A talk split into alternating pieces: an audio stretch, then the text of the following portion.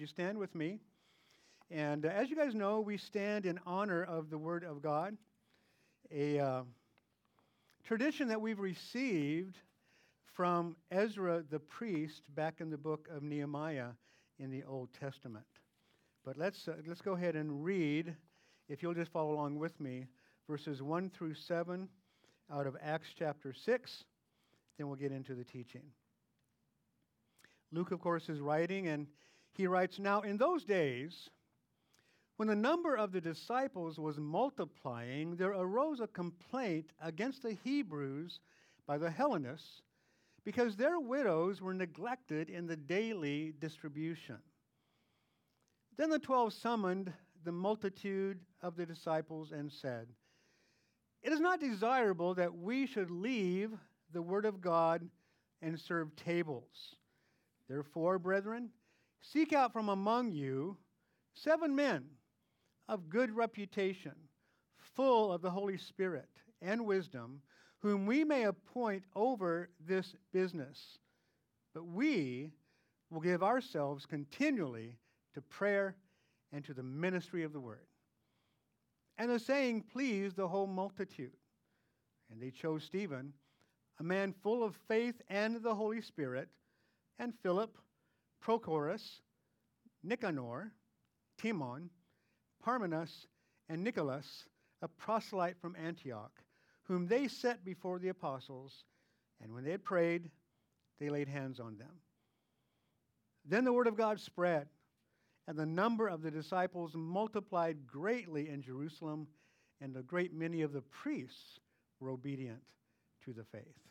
And Father, we pray that as we look at this passage, we will gain understanding as you, Lord, pour your Spirit out upon us to give us that understanding, to cause your word to be etched upon our hearts, that you would open the eyes of our hearts for understanding, that you'll give us wisdom and discerning hearts, Lord, to know how these things apply to us in the church today, couple thousand years later, a number of thousands of miles away from where these things took place.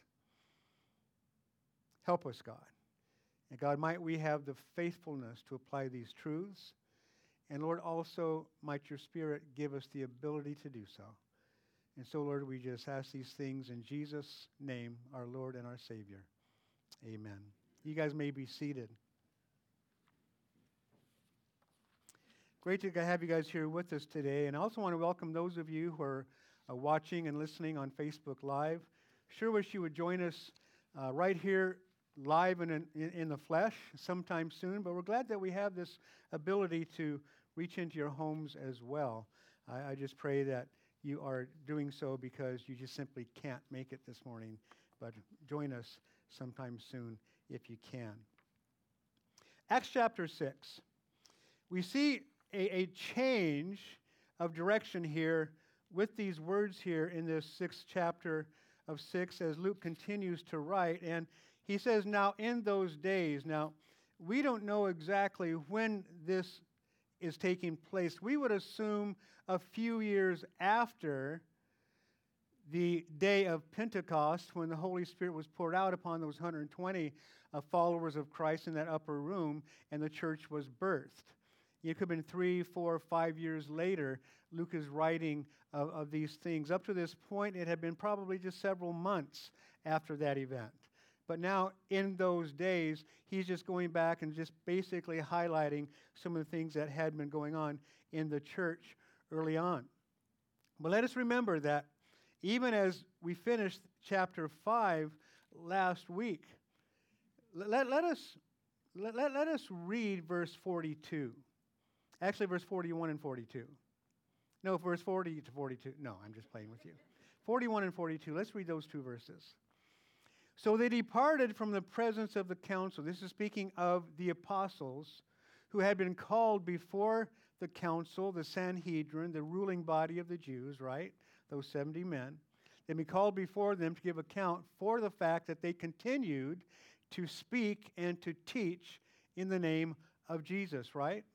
And remember, Gamaliel had done, done, done what, what he did. You know, basically, I mean, I mean the entire chapter really, it goes back to Ananias and Sapphira.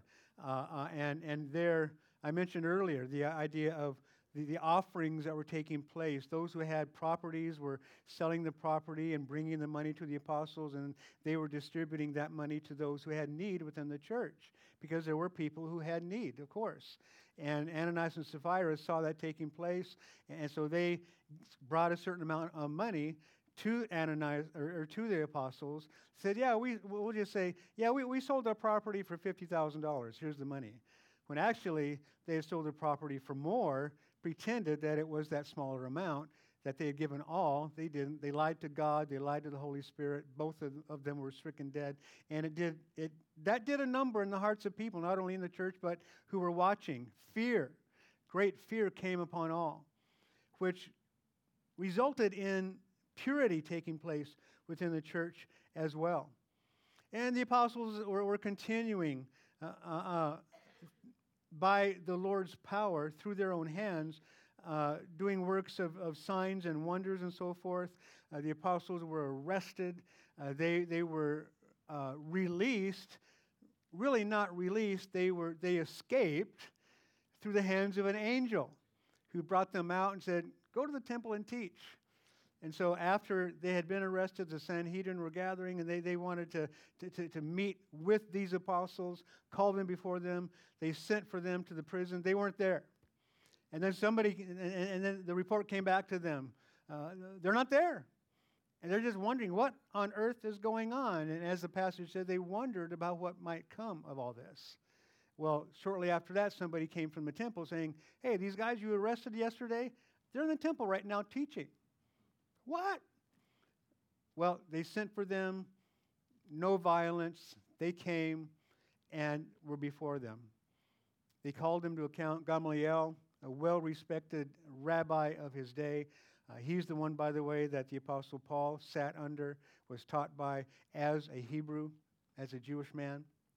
And uh, he gave some advice you know, you, you guys are going to find yourself fighting against God if this is of him. So just leave him alone. We, we've seen people rise up before, they had a following, it fell apart after they died. It wasn't of God. If it's of God, it's going to last. If it's not of God, it won't. Don't do anything because you might find yourself fighting against God. You, you don't want that. That's, what, that's basically what he said to them. And they said, okay, that's cool. But they didn't really listen to him because it's not like they left them alone. They beat them and then let them alone and said again, no more teaching or preaching in the name of Jesus. They wouldn't listen, of course as they didn't listen before. And then they made that statement we must obey God rather than man. We must obey God rather than man. So here we are. Verse 40 and, and uh, 41 and 42. So they departed from the presence of the council, rejoicing that they were counted worthy to suffer shame for his name. And daily in the temple and in every house they did not cease teaching and preaching Jesus as the Christ. And so, this is the state of things as we move into the sixth chapter, written by Luke. As I said, as he's writing now, he's just changing gears a bit. He's giving a report of what was going on in the church during those days. This is probably a couple years after these particular events. But notice that as we move into this passage, that the apostles were continuing to teach and preach in the name of Jesus. There was purity in the church as a result of the fear that had come upon individuals within the church and outside of the church. Remember, you know, chapter 5 said that no one from outside dared join them, and yet the Lord continued to add to the church on a regular basis. And so the Holy Spirit was definitely at work. But something to notice here. In this first verse of the sixth chapter, after Luke writes, Now in those days, when the number of the disciples was multiplying, that was what was going on. Now, previously, we had seen Luke write that the Lord was adding to the church you know, on the very first day of the church, Pentecost Sunday, that, that, that, that, that day that, that uh, 3,000 souls were saved. You know, that was a multiplication, certainly. But it just stated the number. After Peter's second uh, uh, sermon, he stated that now the number of men had grown to 5,000. You remember that? So he, he gave specific numbers at that time, but other times you say the Lord was adding, adding to the church daily. These kinds of things he was saying. Now he's saying multiplying. Uh, in some of your translations, it says was increasing greatly. You know, but, but the idea is that there was exponential growth taking place in the church at this time. It wasn't just a few here, a few there. And while he was adding to the church daily, there were a lot being added to, to the church now. And at the end of this passage, in, in verse 7, we see that even some priests now were acknowledging their need for the Messiah, recognizing Jesus as the Christ. And that's an important thing to note. They are preaching that Jesus is the Christ. Jesus is the Messiah. Christ means Messiah, right? Let's never forget that. So he was Jesus is the Messiah as foretold in the Old Testament to come and save the people of God. This is what was going on. Note also with me the word disciples. This is the first time that Luke uses this word in the book of Acts disciples.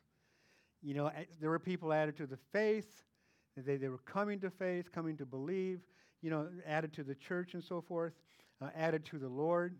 In, in, one, in one situation or in one state, we see that uh, worded.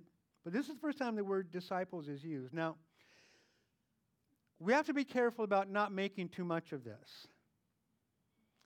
But it's interesting to me that now Luke uses this word.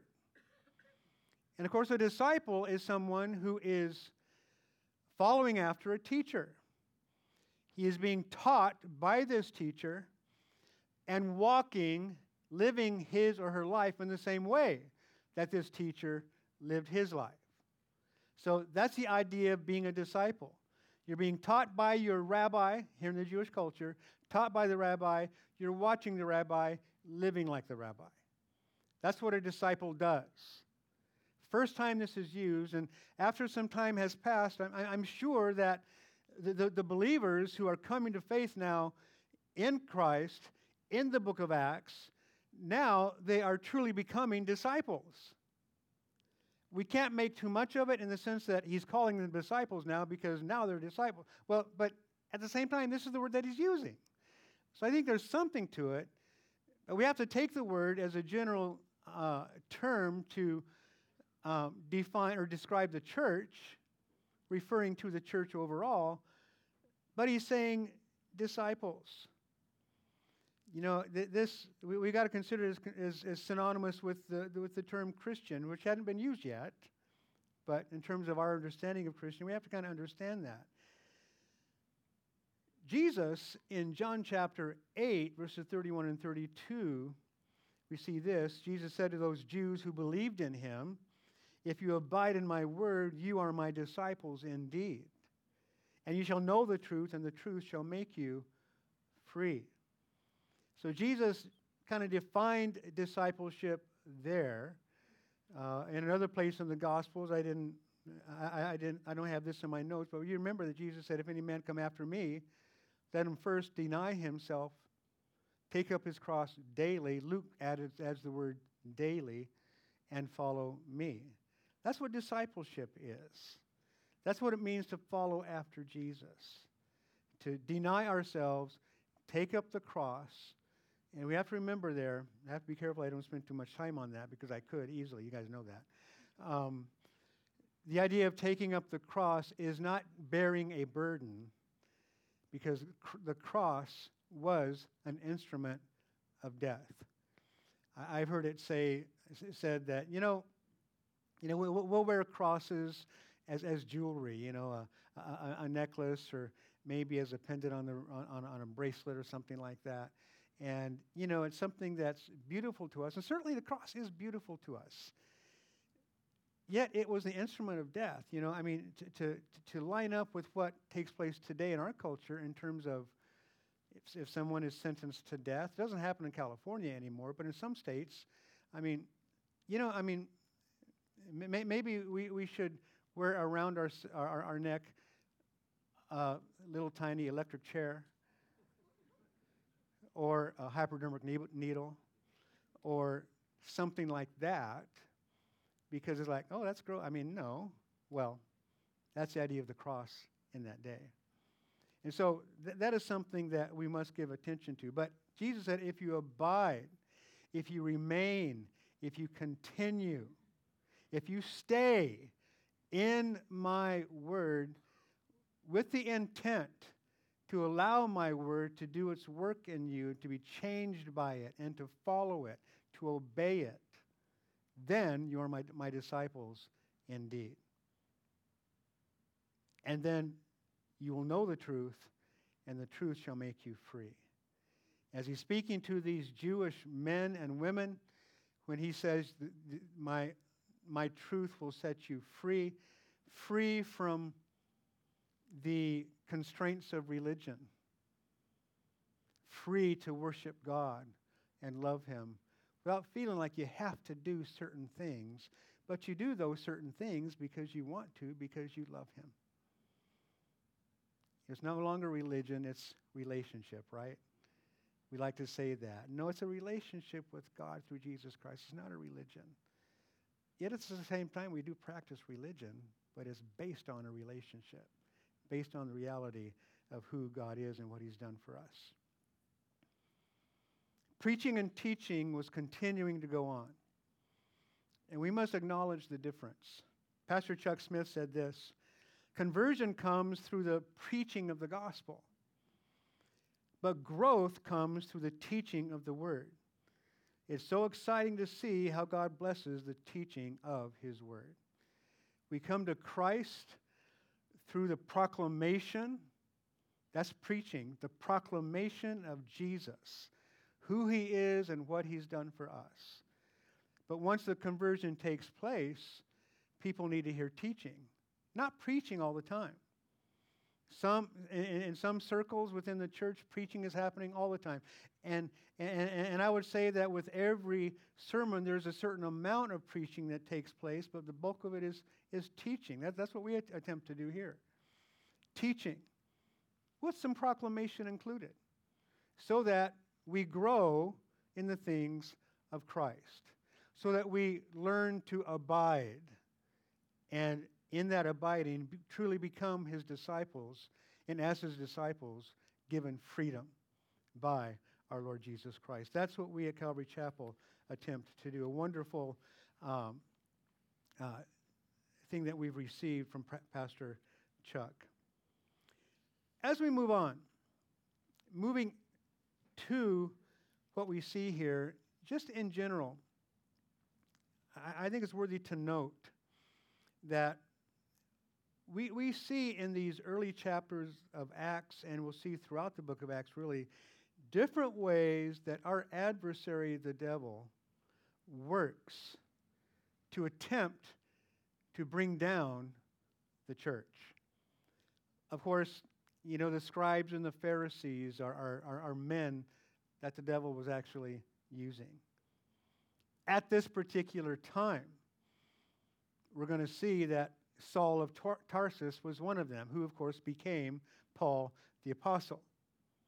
One of them to destroy the work of Christ, to try to destroy what the church had become. Um, the devil would, would work outside of the church, now he's beginning to work inside the church, starting with Ananias and Sapphira. But also, we see in this chapter the enemy attempting to bring some dissension within the ranks of the church.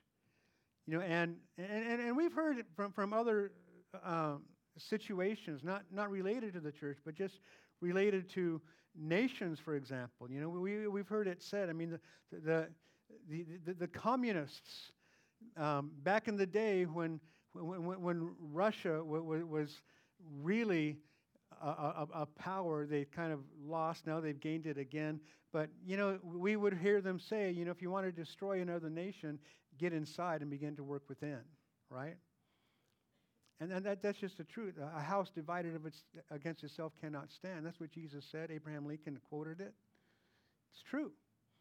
And so that's what he tries to do. And let us never forget, as the church, that when we start having squabbles with each other, now, we are a church family, we're a family. And it's not just simply the church family where squabbles take place, they take place in our homes too. Why does that happen? Because we're people, we're sinners. It happens.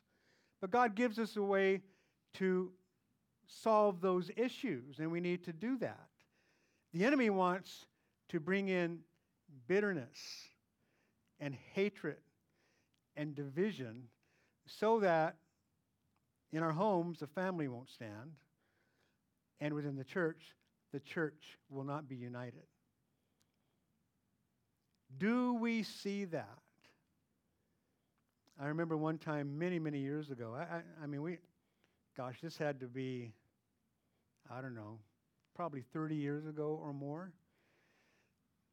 I remember having a discussion. We, we were having one of those kinds of discussions, Jeanette and myself. You know, and we were, eh, eh, eh, eh you know, you know how that works. You know that happens within a marriage. I know that some of you are perfect, but, you know, Jeanette and I are not. But, you know, that thing going on, and I remember stopping saying, honey, can we see what the enemy is trying to do right here with this? Let's not let him do this. You know, not that he caused the problem. It was my flesh or her flesh or both of our flesh. I don't remember what the situation was, but he will capitalize on that to bring division. You know, and it's like, let's not let him do this. But that's what he does. That's what he does. And so eh, here in the sixth chapter, that's exactly what he's doing within the church here in Jerusalem. We, we see there in that first verse that there was a complaint against the Hebrews by the Hellenists because their widows were neglected in the daily distribution. So Luke is writing about a daily distribution that was taking place. We saw back in at the toward the end of chapter four. If you just look back there in late uh, verse thirty-five, excuse me, what I was reading before, or what I was speaking about the, before, the proceeds of the sale of property being brought to the apostles' feet, and they distributed to each as anyone had need. So at that, at that point in time, it was the responsibility of the apostles to just basically distribute the money where it was needed. And in the very beginning, the church was small.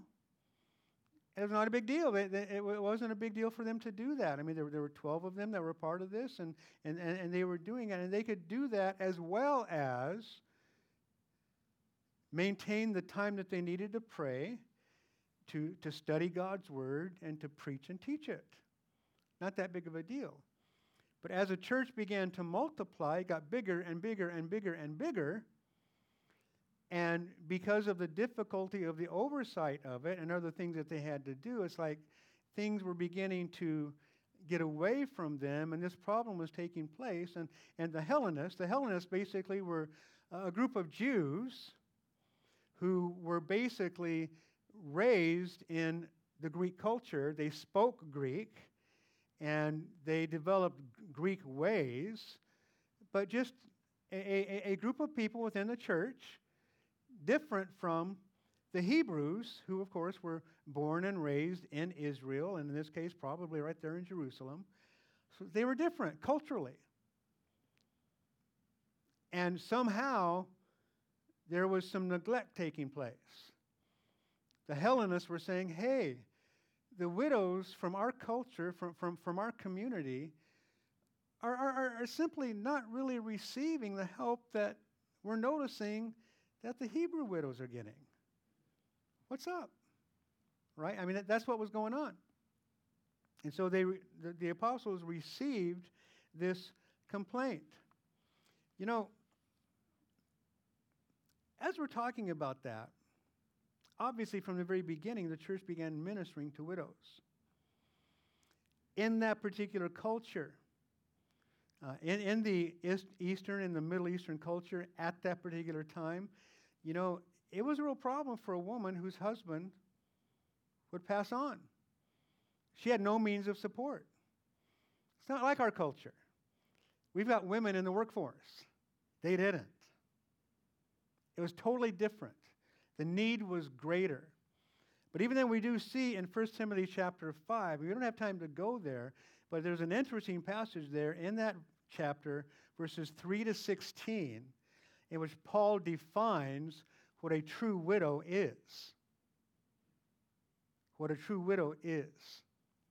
You know, I, and as I say that, I, I got this in my mind right now. I remember, you remember, you remember Pastor Steve Mays, who's with the Lord now. He went to be with the Lord a number of years ago.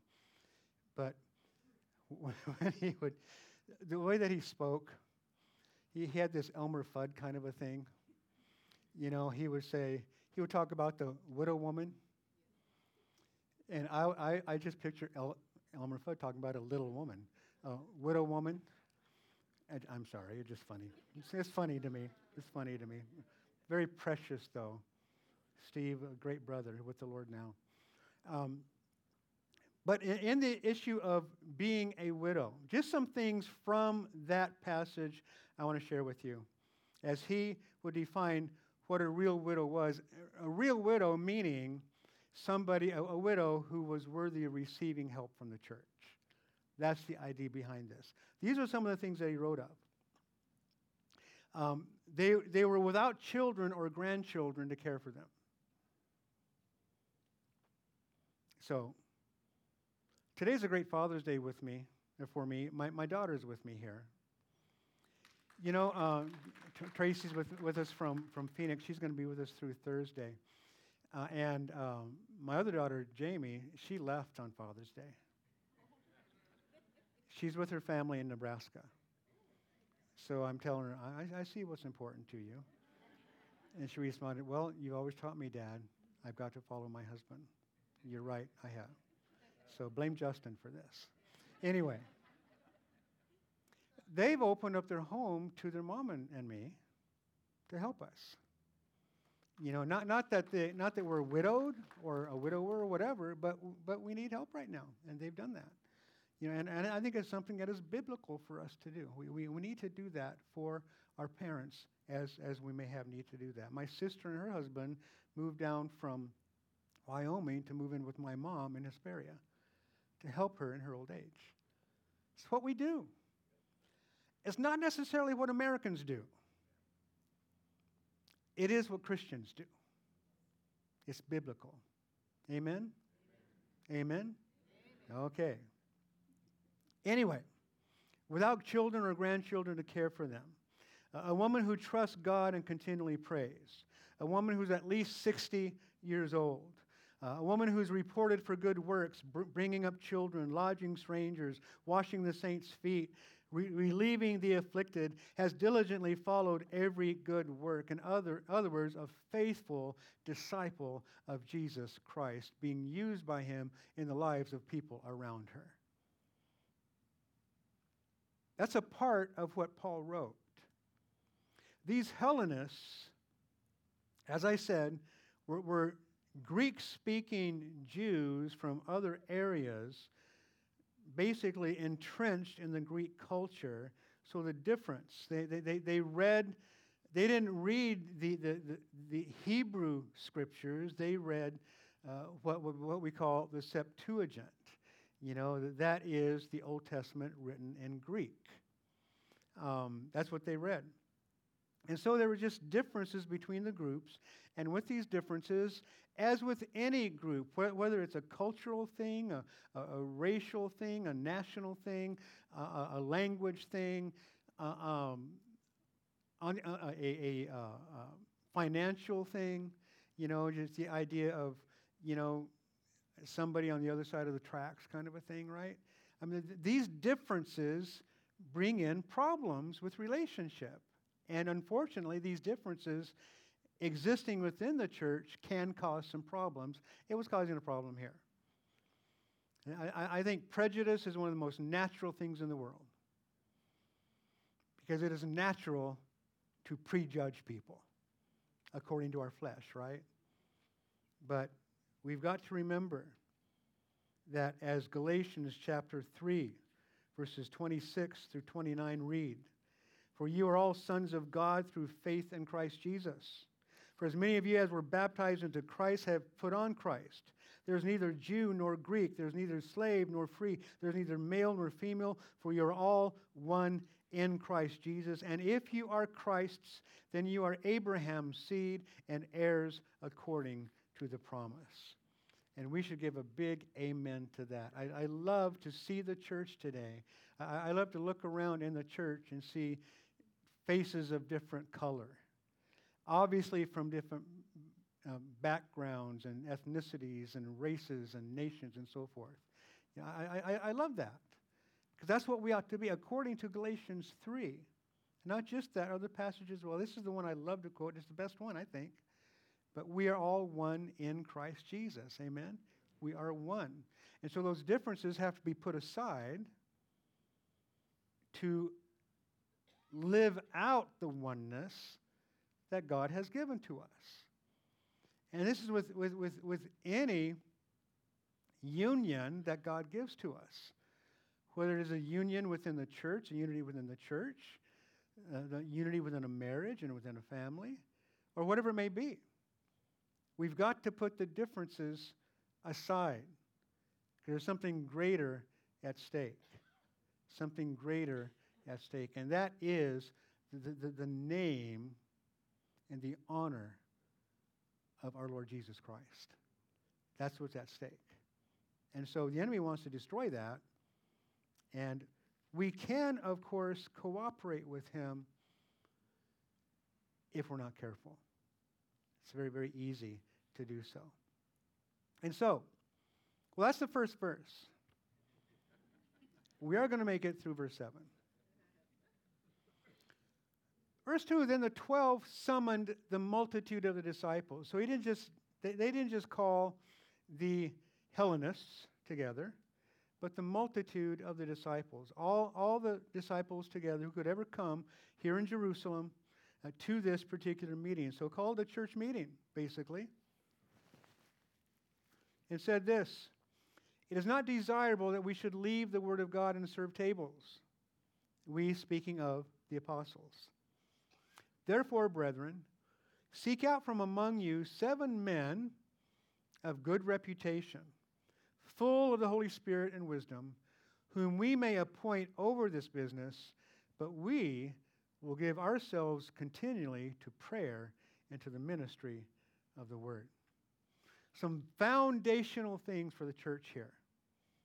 Foundational things for the way that the church ought to work. Now, we already talked about how the, apostles had been doing the distribution. Something that's interesting here is that in that first verse, we see the last word in, in that verse, distribution. We also see in verse 4, at the end of that verse, the ministry of the word. The word ministry and the word distribution are the same Greek word, diakonia. It's related, it's related to the word uh, uh, diakonos, which is the word that that is uh, translated, uh, uh, that's used for deacon, which basically means servant or minister. It's really what that means. You know, the, the, the idea of a deacon in the church, really, a, a better word would be minister. And to understand that word to be servant. Servant is the best word, I think, because that there we really get the idea of, of what that word means. But it's the same word. So there's a ministry of daily meeting the needs of those within the church. And then there's a ministry of the word as well. Same word being used to describe both of them. I, I, I find that to be very, very interesting. But the apostle said we, we have to get back to where we need to be. It's not a good thing for us to be distracted from focusing on the ministry that God has given to us by doing these other things. There are plenty of other people who are capable and gifted to do the same things. In fact, to do these things. In fact, God gifts us in various ways to take a particular role within the church. And those who are heading up the church, in, in our day, we would say pastors or pastoral staff, you know, we're, we're, we're not to do everything. In fact, Paul wrote to the Ephesians in Ephesians chapter 4 verses 11 and 12, these words And he himself, speaking of Christ, gave some to be apostles, some prophets, some evangelists, some pastors and teachers for the equipping of the saints for the work of ministry, for the edifying of the body of, of Christ. So, what Paul is writing to the Ephesians is that God gave certain offices to the church. Five of them mentioned apostles, prophets, evangelists, pastors, and teachers. And really, pastors, teachers are combined as one office, really, there. And the reason that God gave the church those particular offices is so that those who are functioning in those roles will be used by God to equip the saints and to edify the body of Christ. But equip the saints for what? For the work of ministry. So, doing all the stuff that has to be done within the church is, is, is the role of people within the church as they've been gifted to do certain things, whatever it might be. You know, I mean, and, and a lot of things have to take place in a church. I mean, on a Sunday morning, I mean, we just walk up, we see people who are outside. The parking lot ministry already has been active. We see greeters at the door. We see ushers at the, at the doors inside the sanctuary. We have people who are doing children's ministry. We have a worship. We have worship uh, ministry going on. Uh, already, people have been here during the week cleaning the sanctuary and cleaning the restrooms and things of that nature. There are people who are answering the phones. There are people who are. I mean, just a lot of stuff goes on. And the apostles couldn't do everything, nor can a pastor today do everything. But it is the job of everyone to be to, to have their part within it. The, the primary role of the pastor teacher is to intercede in prayer for the church and to teach the Word of God. That's the primary role of the pastor. And if a pastor has to clean, clean restrooms, not that a pastor is above it, that's not the issue. If necessary, yeah. But the truth of the matter is, if it's necessary, then he's being pulled away from spending time doing what he's actually called to do within the church. Does that make sense to you guys? You know, um, I have seen situations, in fact, Pastor Chuck Smith was famous. One of the things that we would always talk about is the fact that you're walking with him on, on the campus there at, at Costa Mesa, when he was still with us, of course, and, and, and, you know, he would see a piece of paper on the floor, he would pick it up and throw it in the trash. You know, if, if something was necessary to do in the restroom, he would wipe down a sink or something like that. You know, it wasn't above him to serve in those ways, but he certainly did understand what his calling was.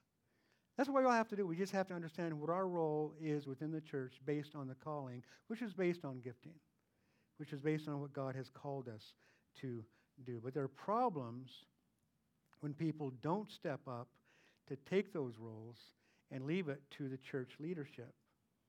And in a smaller church, there's not really not generally a lot of people who are freed up on staff, for example, to do those things. It, it can be left with the pastor. It's a common thing. It's a common thing. You know, I remember when we first got involved with the church in Spain. You know, Pastor Pepe was was very appreciative of the way that we at Calvary Chapel did things because in the Southern Baptist denomination, especially there in, in, in Spain, they, they, they really did expect him to do everything. It's common within the church. You know, um, and um, he was, because his church was not run by him, it wasn't run by a board of elders, it was basically run by the congregation. Everything that took place had, had a congregational vote. He wanted to hire a youth pastor, and they wouldn't do it. They said, You do it. You know the word. You have the time. You do it. We don't want to spend money on that. And so he was divided, you know, and very concerned. You know, and, and, and he appreciated where we came from as Calvary Chapel in that. But the apostles, pastors today, need to be free to teach and preach the Word of God.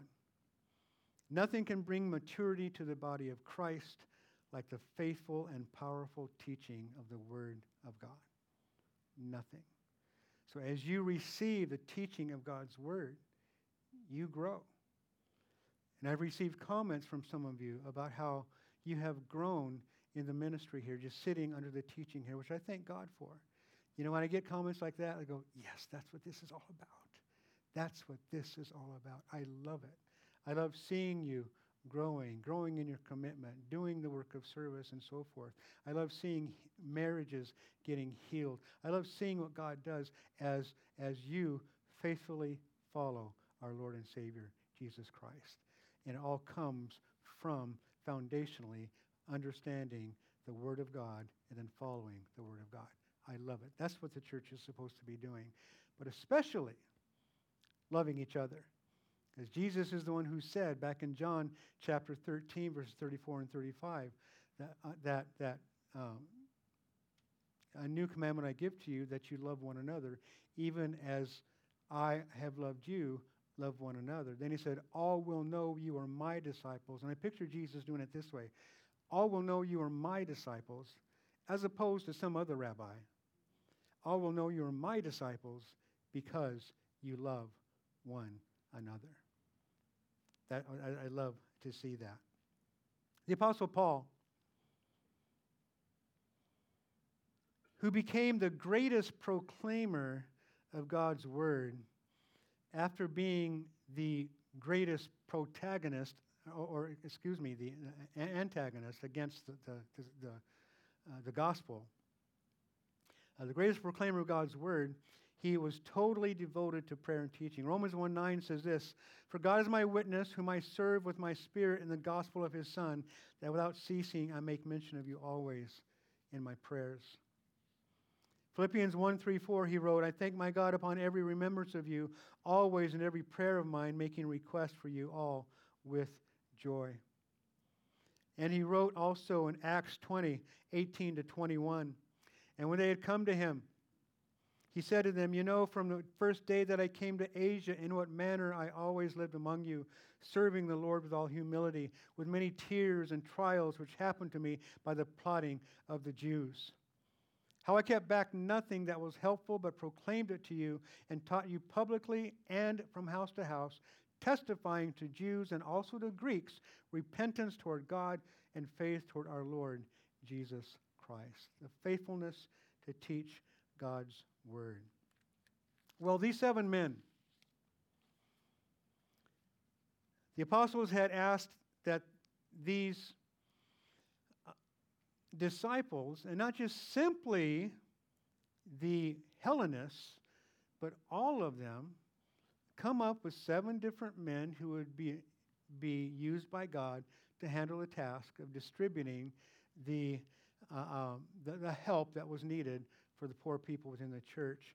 And, and, and, and the widows, whether they were Hellenists or Hebrew, were a huge part of that. And in verse 5, the saying pleased the whole multitude. They chose Stephen, a man full of faith and the Holy Spirit, and Philip, Prochorus, Nicanor, Timon, Parmenas, and Nicholas a proselyte from Antioch, whom they set before the apostles. And when they had prayed, they laid hands on them. There were certain qualities that the apostles wanted to see and, and charged the group, the, the disciples, to use these things. They said, Men from among you. Of course, men, the, the, it is God's design for the church that men assume the leadership roles. Uh, women, of course, have an important ro- have important roles within the church. We see that in the New Testament. Uh, we see Titus chapter two. We have our Titus two ministry, and, and guys, I have to share this with you.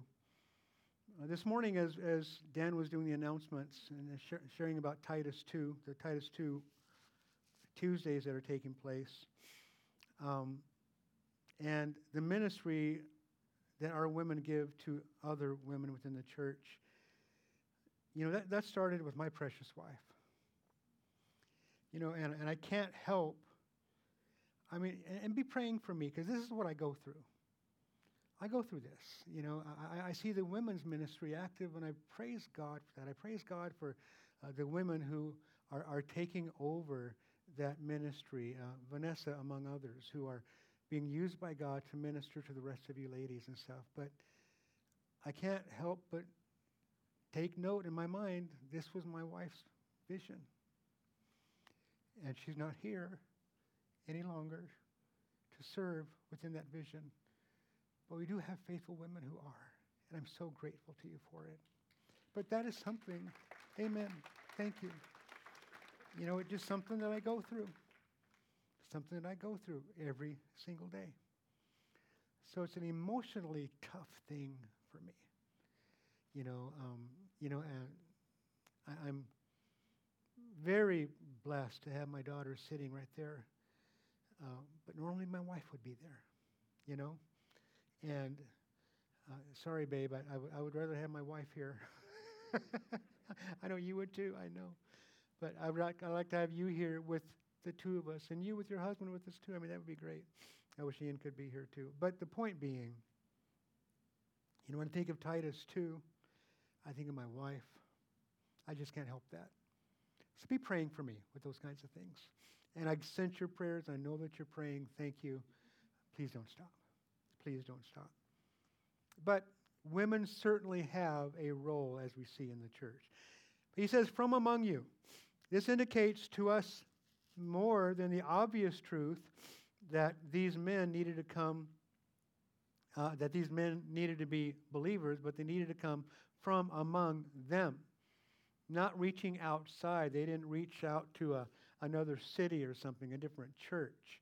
You know, we, we, we need to see men being raised up from within churches to take leadership positions. And, and that's, that, that's basically a point that is here. And with the names that are here, note that they're all Greek. They, the, the people themselves, the, the disciples, the, the, the followers of Christ, they saw the wisdom in, in using Greek men to minister to the needs of the Greek widows. You know, and they would oversee the total distribution, not just simply to the Greek widows, but to the, to the Hebrew widows as well. But because of all of these qualities that are required, you know, men of good reputation, full of the Holy Spirit, full of wisdom. You know, th- these men needed to have this good reputation, the, uh, uh, men of integrity, men who are above reproach. Uh, we, we, we see the reality of, uh, of what Paul wrote to Timothy in 1 Timothy chapter 3 in terms of the uh, requirements for a deacon or a servant within the church. Let's look at that real quickly. 1 Timothy chapter 3, verses 8 to 13. He wrote, Likewise, deacons must be reverent, not double tongued, not given to much wine, not greedy for money, holding the mystery of the faith with a pure conscience. But let these also first be tested, then let them serve as deacons, being found blameless. Likewise, their wives must be reverent, not slanderers, temperate, faithful in all things.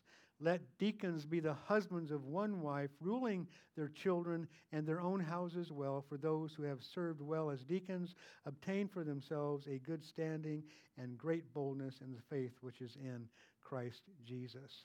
This is the role of deacons who are serving, serving within the church, ministering to the people of the church. And, and, and so basically, these apostles outlined that without the detail that, that Paul gives us in this letter to Timothy of good reputation.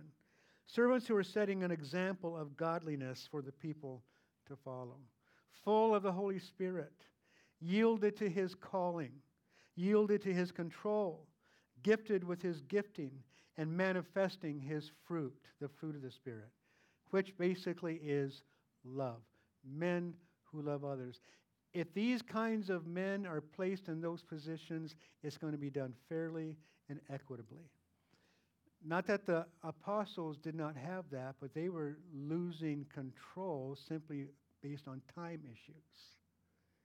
So, greater administration needed to take place. And so, these men were called. Full of wisdom, the practical wisdom of applying the, the truths of Scripture to everyday life, being sober, having righteous judgment. Men who like those described in 1 Chronicles 12:32, had understanding of the times to know what Israel ought to do. Knowing the pressures of life uh, here in Southern California in 2022, serving within the church and being a part of this crazy culture that we're mixed up with. And so, the idea of serving. We will give ourselves continually to prayer and to the ministry of the word. We certainly have spoken on that. And so, after these men were, were brought before them, we, were, we, we see that they were appointed, they were basically nominated, if you will, by the group of people, by the church. And then it was the apostles who actually made the appointment. They prayed over them, laid hands on them for the, the ministry that God was placing them in. Uh, the, the, laying on of hands, of course, was a practice old, that was recognized in the Old Testament. Laying on ha- of hands would take place often, different situations, whether it was uh, someone taking for uh, uh, a, a prophet, taking over for another prophet, laying hands of uh, uh, the, the, the, offerings that would, that would come uh, before the people, laying hands on the, the sacrificial offerings to transfer the sin and so forth, uh, laying, laying, hands on, uh, uh, laying on hands for different reason. And so it's practiced within the church as well, but a, a visible representation of what's taking place. The apostles giving their approval and giving responsibility to these particular men for what they were about to do. And then verse 7. Then the word of God spread, and the number of the disciples multiplied greatly in Jerusalem, and a great many of the priests were obedient to the faith. It's interesting that, that Paul mentions that, kind of a, a, sign of things to come. It was great to see the priests coming to faith in Jesus Christ. Yet that in itself was not necessarily a good thing in the sense that because of their emphasis on the temple rituals, it could present a problem because the church could then become too ritualistic, which of course it did. There are many who think that the Judaizers that we read about later in the book of Acts, those who were saying, yeah, we need to have faith in Jesus, but we have to be doing these things that, that God gave for, for us Jews to do too, in terms of these practices and these rituals. That likely came from the priesthood.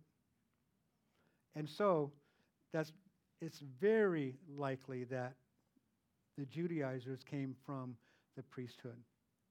But it's a blessing to see that even as we saw that the church had been growing, uh, multiplying, as we saw in verse 1, we see that it's continuing to multiply here in verse 7 as a result of the church dealing with the divisiveness within the church that was taking place. And so the word of God grew, it spread. The number of people, the number of disciples multiplied as the word of God was spreading. And even priests were coming to faith. We can't ignore what Paul wrote to the Romans. Romans 10 17. So then faith comes by hearing, and hearing by the word of God the Word of God. That's a central part of this passage. The reality of the emphasis on the teaching and preaching of the Word of God. To bring faith, to lead people to faith, and the teaching to bring growth in individuals within the church to the point where they actually become true, faithful disciples of Jesus Christ. Many of you can testify to this. I have said often, I've said it in relation to marriage, for example. You know, if you get two people married to each other, both of them being faithful disciples of Jesus, that's going to be a good marriage. You know, um, Jeanette and I did not get any marriage counseling. We didn't get any premarital counseling. Um, the counseling we got was from our pastor at a Four Square church in Montebello that I hadn't seen in years. Jeanette, Jeanette and I got married at the ages of 19 and 17 because uh, she was with child at that time. we called him. He came and talked to us and, bas- and asked us just a couple of questions. You know, uh, and you know what? To be honest with you, I don't even remember what he said. You know, it, it, it was that dramatic. Um, I, I, I don't even remember what he said. Um, J- Jeanette did remember what he said, you know, and but a couple of things lasted about three minutes. He goes, "Okay, what do you intend to do here? What do you intend to do there? Oh, we're going to. Okay, good. That's good. Okay, let's have some coffee, you know, kind of a thing." And, and that's all that it was. We didn't know the Lord yet.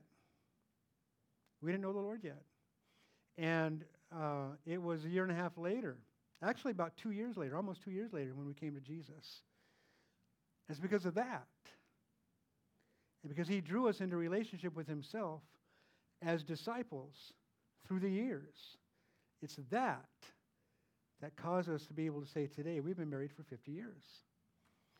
51 pretty soon, in a couple months. 51 years. That's why. That's why. And being a faithful disciple of Christ prepares us for life. It will work in any kind of relationship, any kind of situation, anything that the world throws, throws at us, we will be equipped to do because God Himself is truly our God. He is our Lord. He is the one that we follow. He's given us His Word through His Holy Spirit, and He's given us His Spirit also to enable us to do what the Word has to say. And because of that, any faithful disciple of Christ can handle anything that comes his or her way. I'm not saying it's going to be easy. I'm not going to saying there won't be pain. I just talked to you a little bit about what I go through with this. But you know what? My head's on straight. My heart's in the right place. I know what's going on. I understand what goes on in the world. I understand the results of sin. These kinds of things happen. Why not to us? I don't like it, but I get it. But beyond this, I've got my eyes on things above and not below. I know that I've got a future in heaven, and I'm going to be with my wife there, and she's going to be fully in her right senses. She's going to have fully everything. This this thing, this whole thing with with uh, dementia, the way it, it messes up a person's thinking, that's not going to be there. In fact, she'll be better than ever. We won't be married, but we'll be worshiping the, the, the worshiping the Lord together, along with the rest of you who know the Lord. You know, that's our future. You see, knowing my future helps a great deal. Isn't that true? And so the Lord faithfully uses those things to give us an understanding and the ability to cope with the hardships of life that we have here. Thank you, Lord Jesus, for that. And Lord, we do thank you. And as we follow you faithfully, as we are your disciples, we pray that you would have your way in our hearts and in our minds. Lord, that you would just do your work of, of, of revealing yourself to us more and more clearly, to get to know you better, to understand you at, at greater levels of depth. Lord, to be given the power of your Spirit to do the things that you've called us to do, and Lord, the power to understand the things that you want us to know. All these things that you've revealed in the scriptures. Thank you, Lord, for that. And I pray for this church. I pray for each one. I pray, Lord, that we would depend and rely totally and completely upon you for all things. Lord, in our marriages, in our family life, in, in, in, our church life, in our worship life, on the job, and within the community, within the neighborhood, in our extended families, uh, uh, in the marketplace, Lord, that we would be faithful followers of you, that people would take notice, and because of that, that they will be asking us questions, they will take note of the hope that we have, even in the midst of terrible situations. And they'll be asking us, how, why, how. And then we can be faithful to, to explain to them the hope that lies within us. You are that hope, Lord Jesus. God, I pray that you will faithfully use us and that we will faithfully follow and that you will be honored and glorified and the disciples around us will be blessed and Lord, that you will do the same kind of work in our community that you did in Jerusalem and beyond, as we see in the book of Acts. Thank you, Lord. We praise you in Jesus' name. Amen. Amen. Let's all stand together, shall we?